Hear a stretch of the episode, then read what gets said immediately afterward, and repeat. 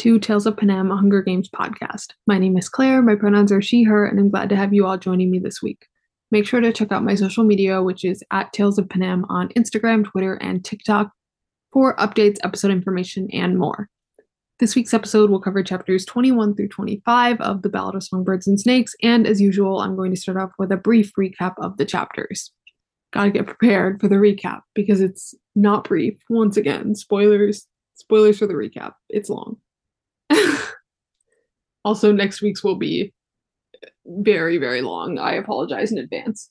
During his meeting with Highbottom, Coriolanus is given the option to become a peacekeeper to avoid the public disgrace of being expelled from the academy, and he takes it. He requests to be assigned to District 12 and says his goodbyes to Tigris and the Grandma'am before being transported there to start his 20 years as peacekeeper. He befriends three other recruits named Smiley, Bug, and Beanpole, and they begin training together. To Coriolanus' surprise, Sejanus shows up at the barracks, saying that he was also facing expulsion for going to the arena, but his father worked out a deal so that he and Coriolanus could still graduate. Sejanus begins training with the others, and he and Coriolanus are assigned to the squad of peacekeepers securing the execution of Arlo Chance, who is being hanged for setting off an explosion in the mines that killed three people. Coriolanus and his new recruit friends attend a performance by the Covey at the Hob, in which Lucy Gray performs. She spots Coriolanus in the crowd, but before they can reunite, Billy Taupe, a former member of the Covey, shows up and causes a scene. A fight breaks out between the miners and the peacekeepers. The mayor's daughter, Mayfair Lipp, is also present, and Coriolanus and Sejanus are tasked with escorting her home along with a squad of peacekeepers. While there, they spot Billy Taupe sneaking into her house to see her. Coriolanus tracks down Lucy Gray, and they finally have a proper reunion in the meadow. They exchange stories of what has happened to them since the games. When they return to the Covey's cabin, they spot Billy Taupe talking to Sejanus. They go to confront Billy, and Coriolanus realizes that he and Sejanus were drawing a map of the Peacekeeper's base. When he asks Sejanus about it later, he tells him that Billy and some other rebels want him to check up on Arlo Chance's girlfriend Lil, who is being held at the base. Coriolanus urges Sejanus not to help them, as conspiring with rebels could get him killed.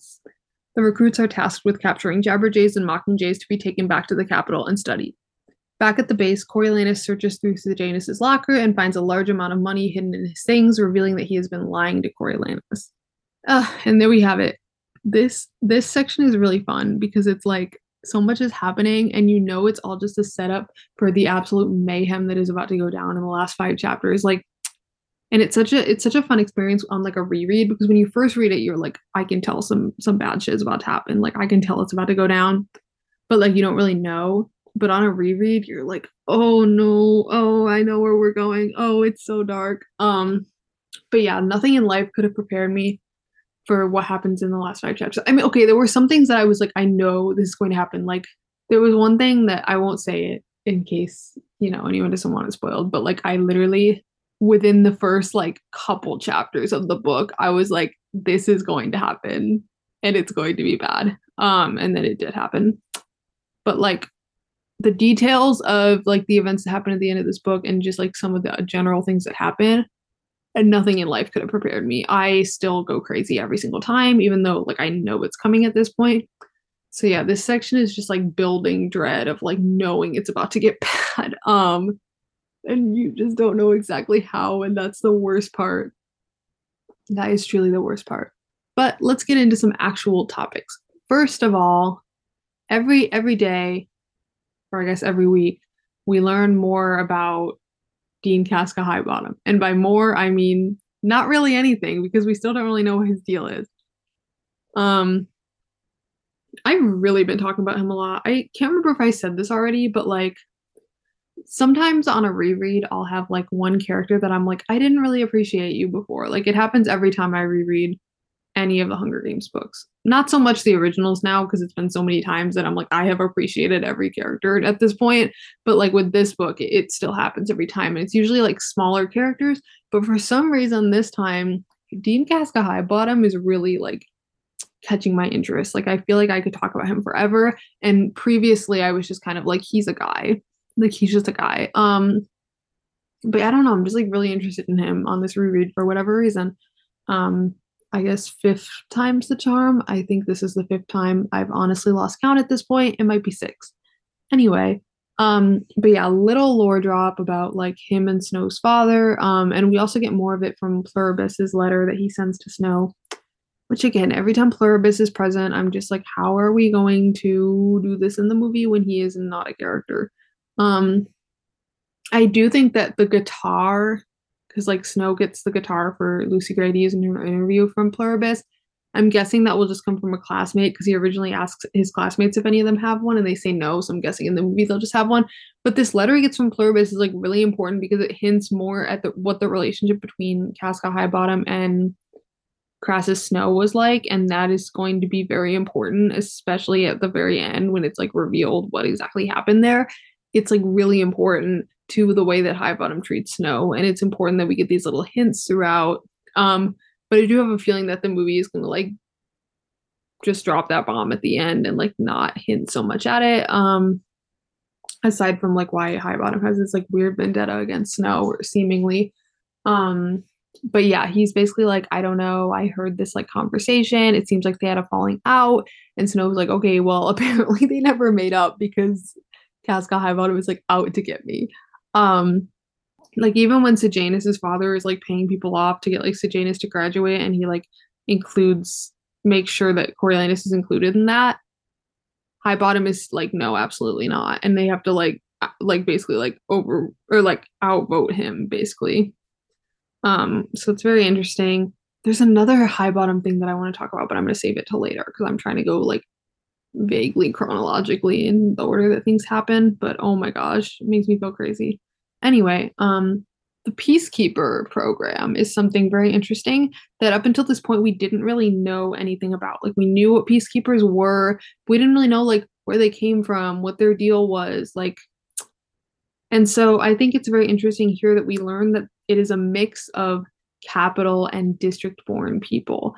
The district born people thing is really interesting to me because like I don't think there is a job that would be more frowned upon in the districts than becoming a peacekeeper, right? Like that's like literally the enemy basically, you know. Um especially like the role that peacekeepers play in the series, like becoming a peacekeeper is something that would make you very unpopular with the people back in your district. Um which is why I forget if it's Bug or Smiley who says that like they never assign peacekeepers to their home district, you know, like if you're from district 8 they're not going to assign you to district 8 because then you're going to be like policing people that you know and it will just cause additional problems. So they always assign you to like a different district which is why they ended up in district 12 um but anyway it's just very interesting of like what would make a district person want to become a peacekeeper and and the thing is that like peacekeepers get paid peacekeepers get food provided to them they get housing things that a lot of people in the districts do not have. So i can see how that would look like the best option and like the best way out. But like yeah like you you could never like even after your 20 years even if they were to let you go back to your district like people would not like you if you went back there. The same way with like i think this is mentioned in the first hunger games book of how like the people people in the districts that were like Capitol sympathizers during the war, like basically people who were like rewarded for like selling out their neighbors who were rebels or like paid off or stuff like that, kind of lived in like their own little area because like they like no one liked them obviously and also like they had the money from the the bad things that they did like selling out their neighbors to the Capitol. Um also makes me think of the first quarter quell being that like people voted for the the like people the districts had to vote for who was being sent to the games. And i always think about it of like in a district like district 12 like would they have voted for someone with the best chance of winning or the child of someone they didn't like? Or and not just like didn't like like i'm saying like would they have voted for the kids of like the the like peacekeepers or like political officials or like um yeah like Capitol sympathizers or like the ancestors not ancestors I guess by that point they would still kind of be like in that generation. Anyway, point being, that literally has nothing to do with this book though. Um, I just think about it a lot because also then it's like, you know, you vote for the children of like the people who are more capital in the districts, like the like I said, like the politicians, the peacekeepers, the people that are like benefiting from the Capitol's like punishment of the others, and the people that have like more money, whatever. But it's the exact same thing that the Capitol is doing is like punishing the kids for the quote unquote mistakes of their parents. And again it's like the children are innocent in this. Um so like would the people of like a district like district 12 stoop to the same level as the Capitol or would they genuinely vote for someone who they thought had a chance of winning? I don't know. Would love would love more information there but i also think it's more fun to just not know and have to speculate. But anyway none of that li- that literally has nothing to do with this book. Um so sorry for the tangent. Uh but yeah the district people becoming peacekeepers is something very interesting to me. As well as it being kind of like you're out in the Capitol like it's like oh you're about to be expelled. You have the opportunity to sign up to become a peacekeeper so that people won't know that like you flopped. Um and by flopped i mean like broke the law or like broke rules in the games. Um anyway there's also this letter that snow gets from tigris. I just love tigris so much.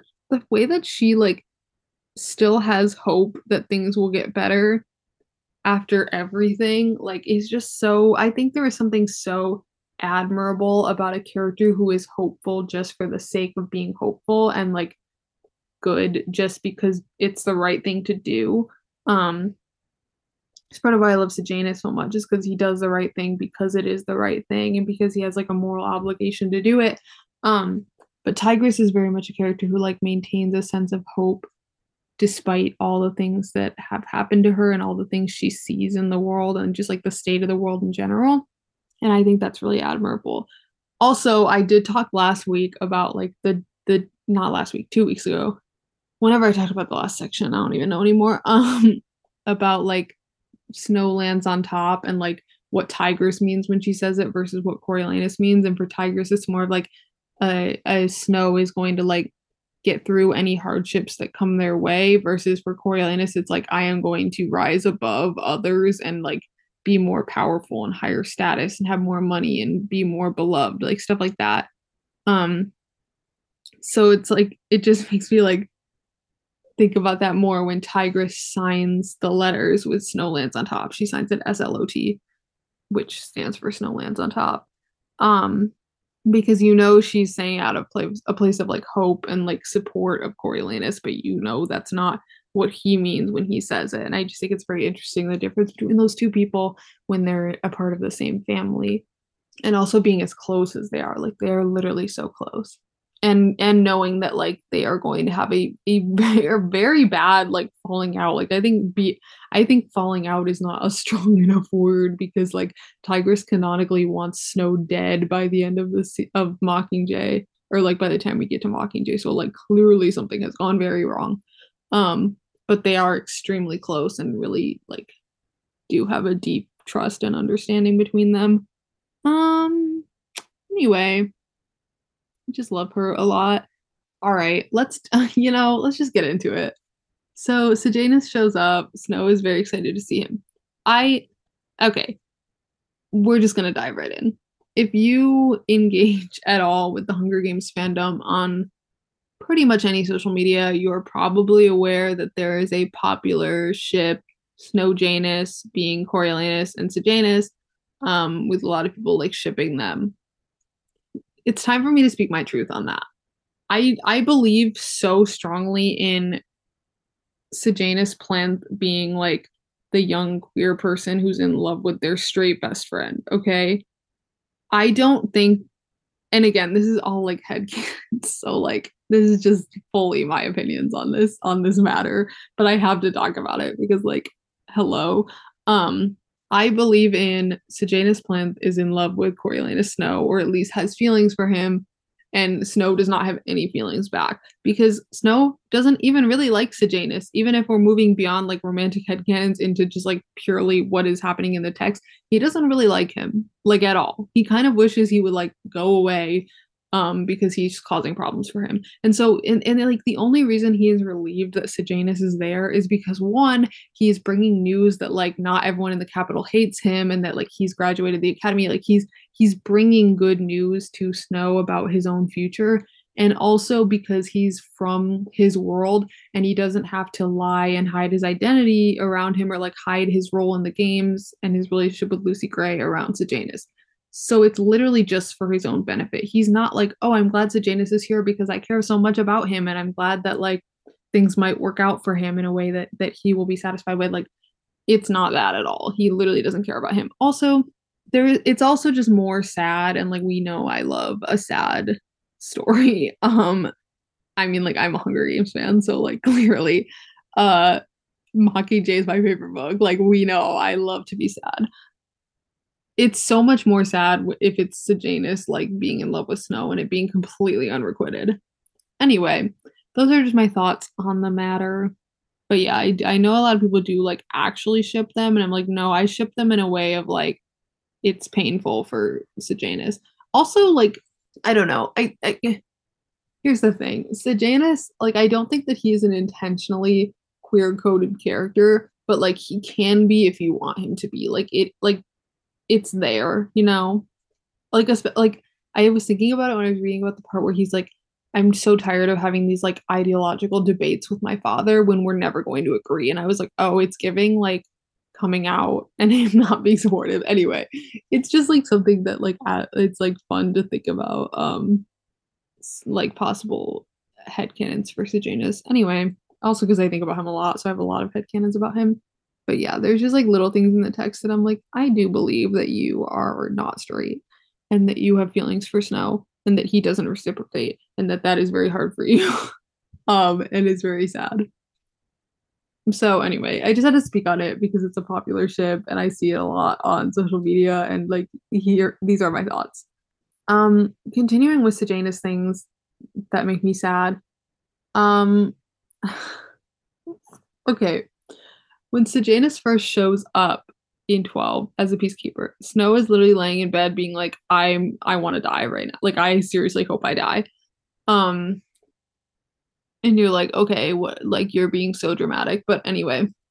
And then okay, you're really not supposed to think like that's not that's not the vibe. But like still it's like he's literally like I'm just gonna be like a soldier for the rest of my life and I'm never gonna be able to be like become president and do all the things I want to do. And it's like, okay, well, you're being fed and you have a paying job and you can send money home to support your family. So like I know it's not like I know being a peacekeeper is not great and I know you had other plans for your life, but like it could be so much worse. He's literally that's okay, that's what I'm trying to say. He's acting like he is suffering more than anyone has ever suffered before. And I'm like, I promise you are not. There's a line where he's like, oh, it's just so terrible that like such bad things have happened to like me and Lucy Gray because we're both such remarkable people. And I'm like, and then he always like compares his time in the arena.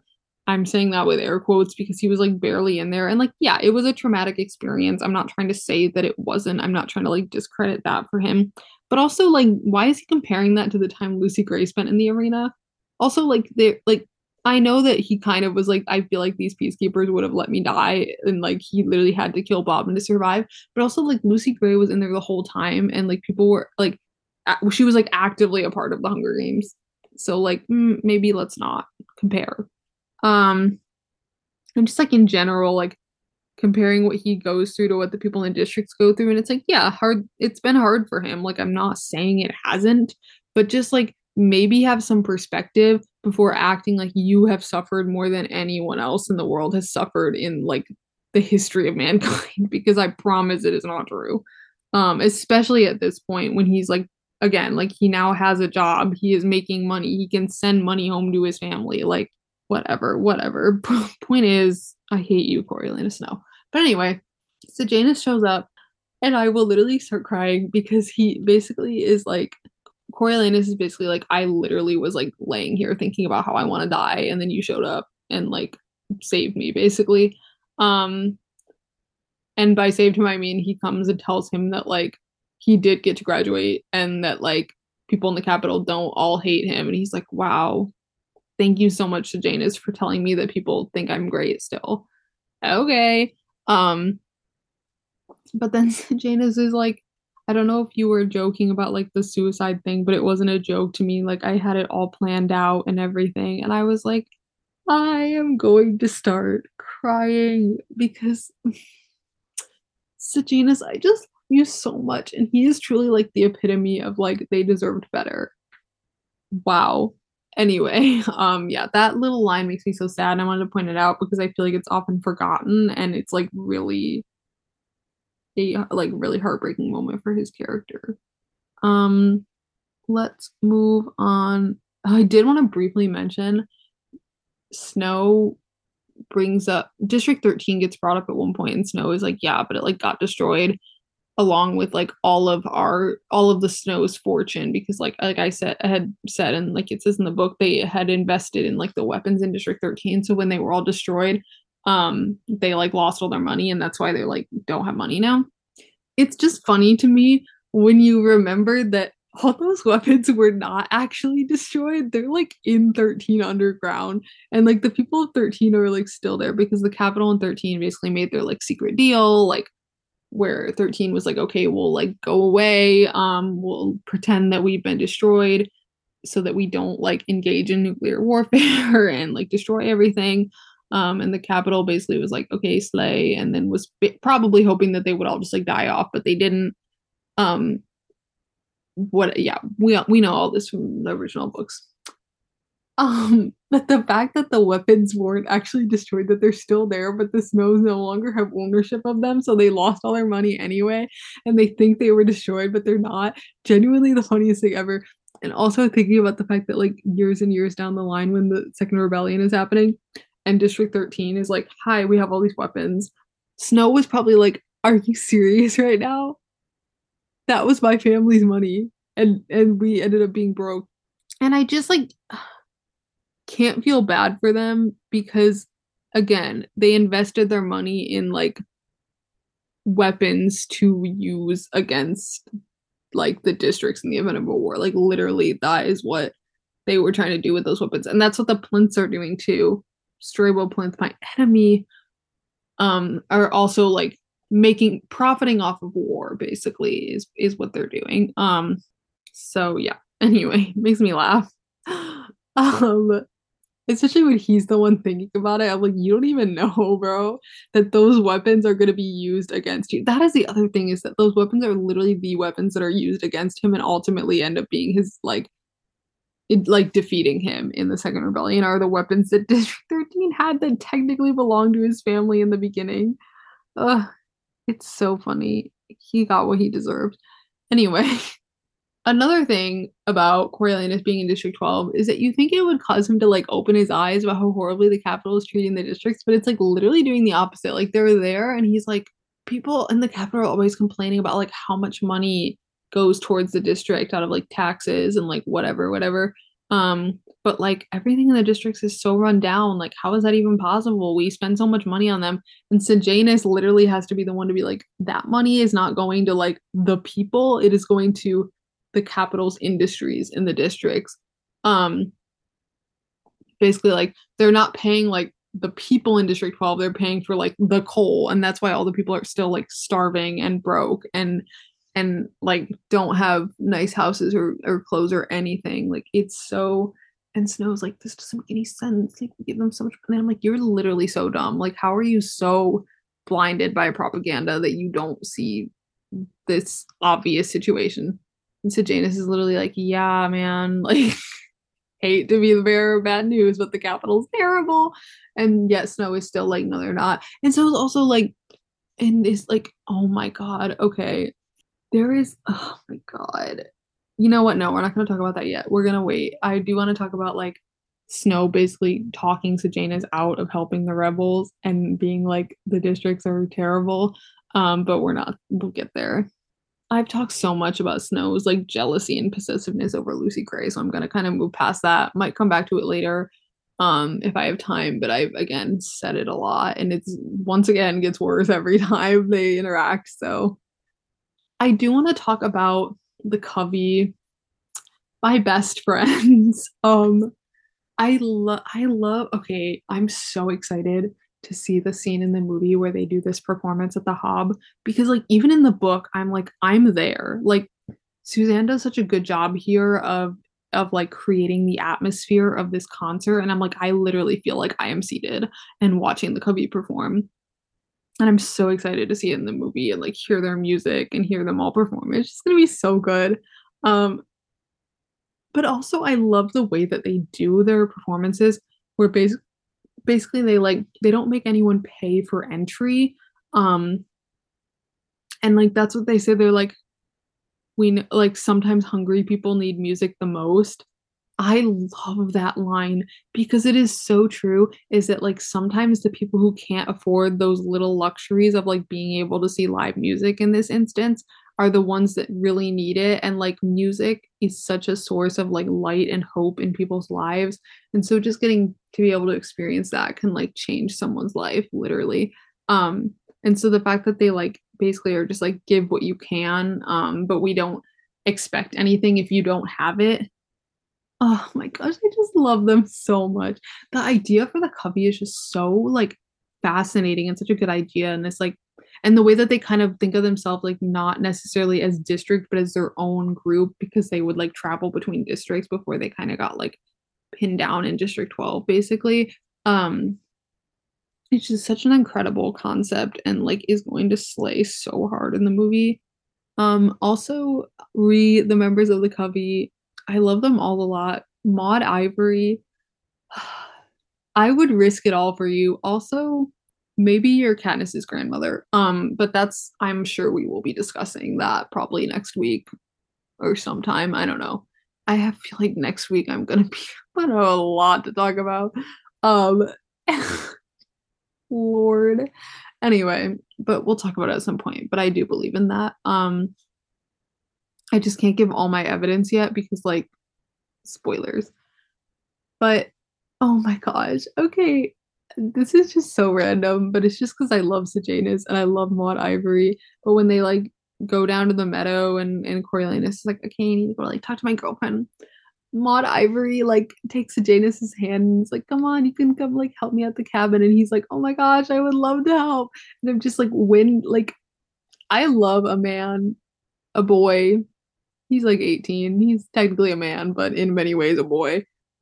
It's just like so good with kids and just so like like that sh- that tells you so much about a person of how they treat like a kid especially when like they're in this weird position where like they're peacekeepers and these are like people of 12 but he's like oh my god yeah Maud Ivory I'd love to help you out. And I'm like that's so cute. Anyway I just love him. I love them. I can't wait to see that little moment in the movie um also when Snow goes out to the meadow to see Lucy Gray, life changing because she is singing the hanging tree, or she's like writing the hanging tree basically. And I'm like, you wrote that song and then Katniss Everdeen sing. Anyway, also adds to my Maud Ivory is Katniss's grandmother theory because like that's not a song that you could like sing all around because it would like get you in trouble um because it's on the rebellious side.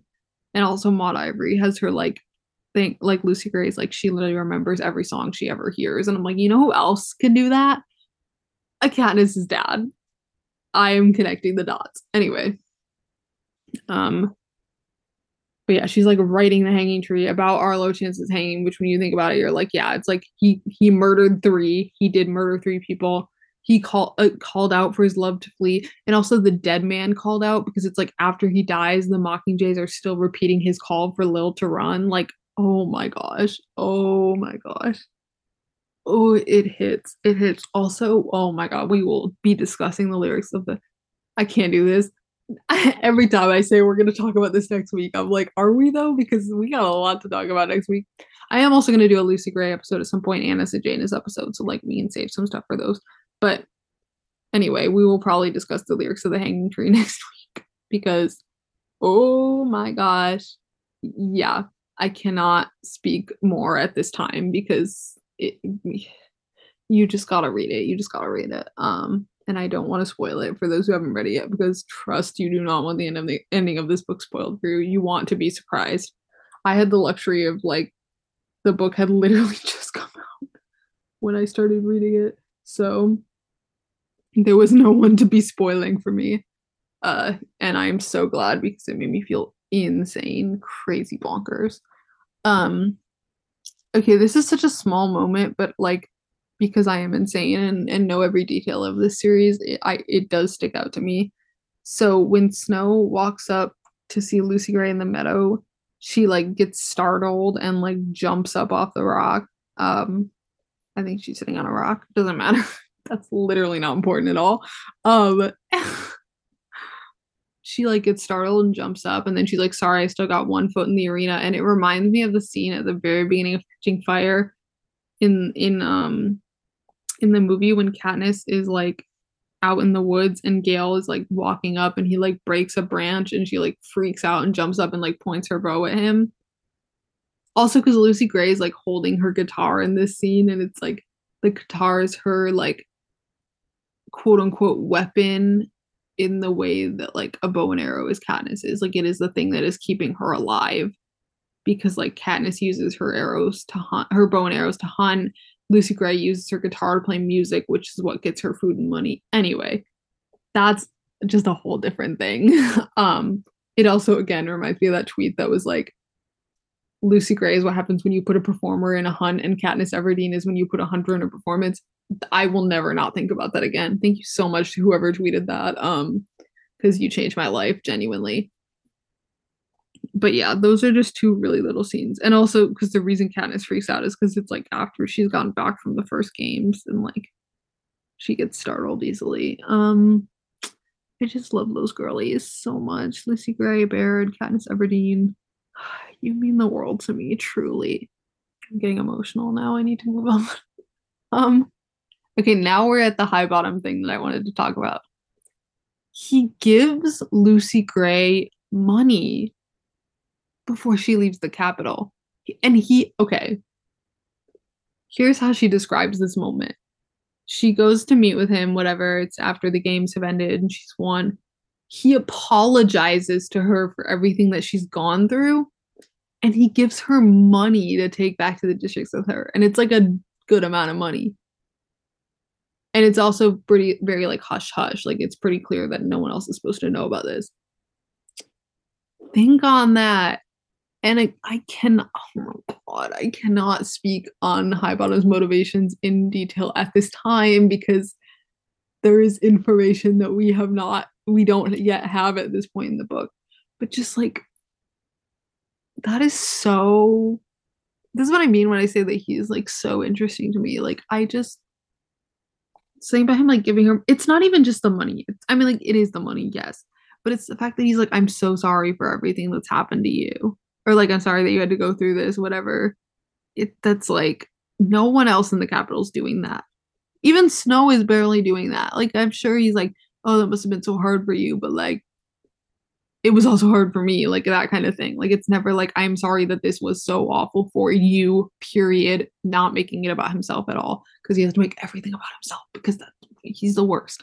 Um also we do get confirmation ish that pretty much that Lucy Gray's name like was not like was called intentionally. Like when she her name first gets called Sejanus is like something's up. Like her name was not on that slip, and now she's like, yeah, well, Billy Taupe like I sent him off to. He basically like she's the one who sent him to Mayfair Lipp to like do like piano lessons or something like that. Um, and then like things happened you know you read the book um and then all of a sudden her name is being called at the reaping it's like hmm seems a little suspicious that her ex-boyfriend is now dating the mayor's daughter and then suddenly she's being sent off to Hunger Games. Um and there's also a lot there's like layers to that but whatever. We don't need to get super into it. Um may i just say though just because some reapings are rigged does not mean all of them are. I am talking to you, the people who are like, the 74th games reaping was rigged so that Prim's name would get called because like Snow knew that Katniss was like going outside the fence and saw her as a threat, so he decided to pull her sister's name to like neutralize her basically. But then like Katniss volunteered, blah blah blah. No, no, that's not true. That didn't happen. First of all, what makes I'm just gonna go into this. You know, we we've got the time. What makes Katniss such a good protagonist for this series is that she is just some girl. Like there is nothing inherently remarkable, remark. Oh my gosh, remarkable about her. That is not to say there is nothing special about her as a person that she doesn't have incredible abilities, that she's not a great person, but like there is nothing that should have made her what she becomes. It's just pure circumstances.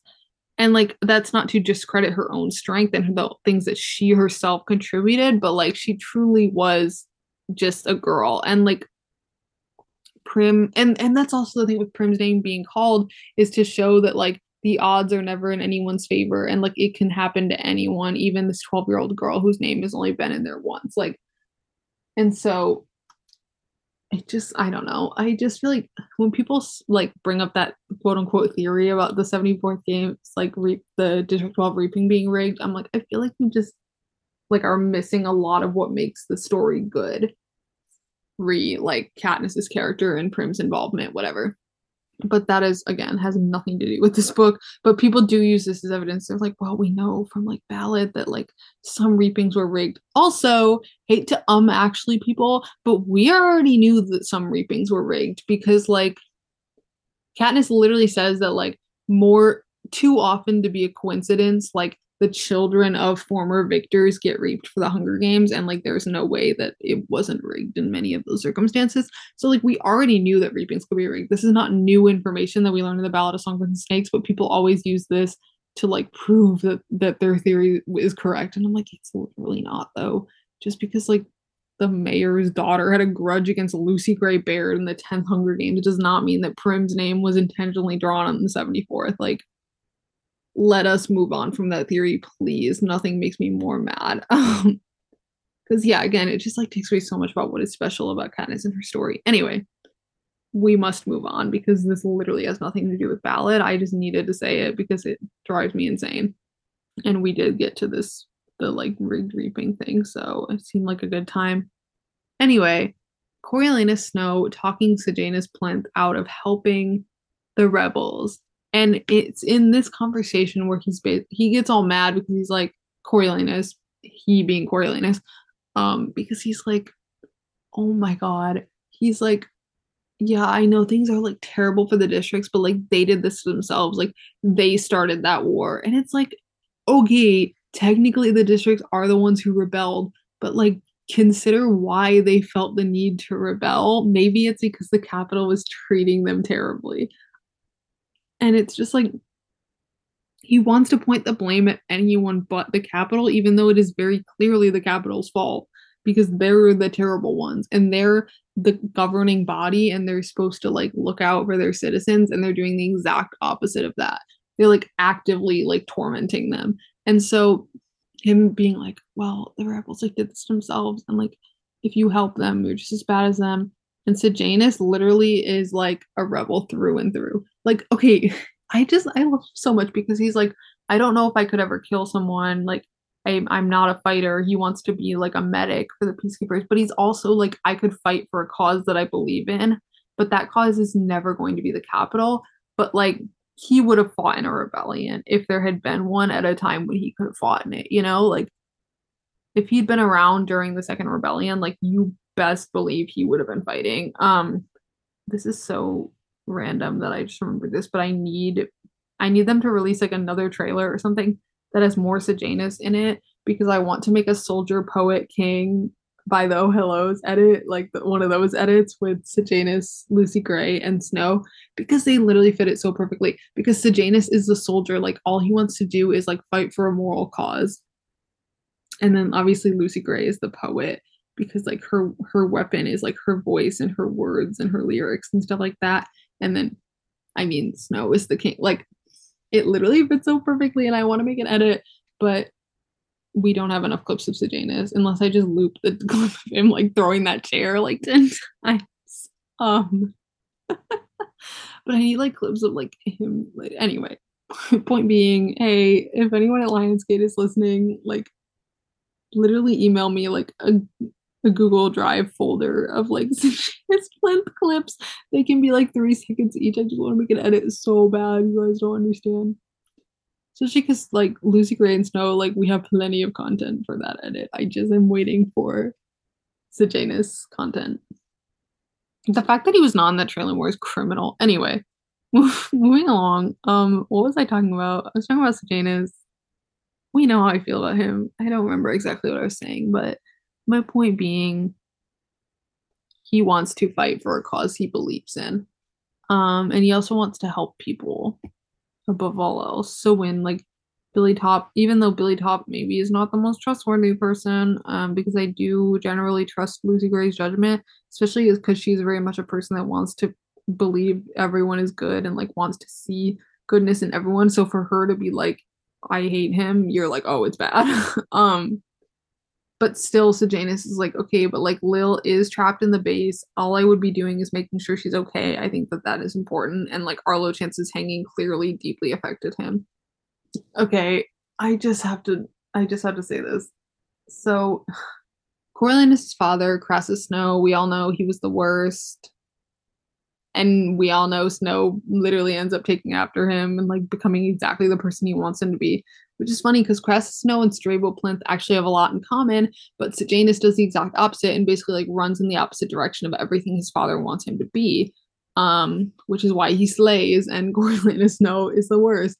Um, but every time I think of Sej- or Coriolanus Snow, I think of that quote that is literally from Succession. So start sorry to talk about Succession on the Hunger Games podcast, but it is relevant, I promise. About like how the poison drips through, which is basically like in in the context of like something like this, it's basically being like you, the like in this case your father being like a horrible person and then like the like metaphorical poison drips through so that like like the child is going to grow up to be the same kind of awful person and awful parent, which Coriolanus Snow, fine example of this.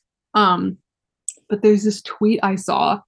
I have it bookmarked. I have it screenshot. Like, it literally changed my life.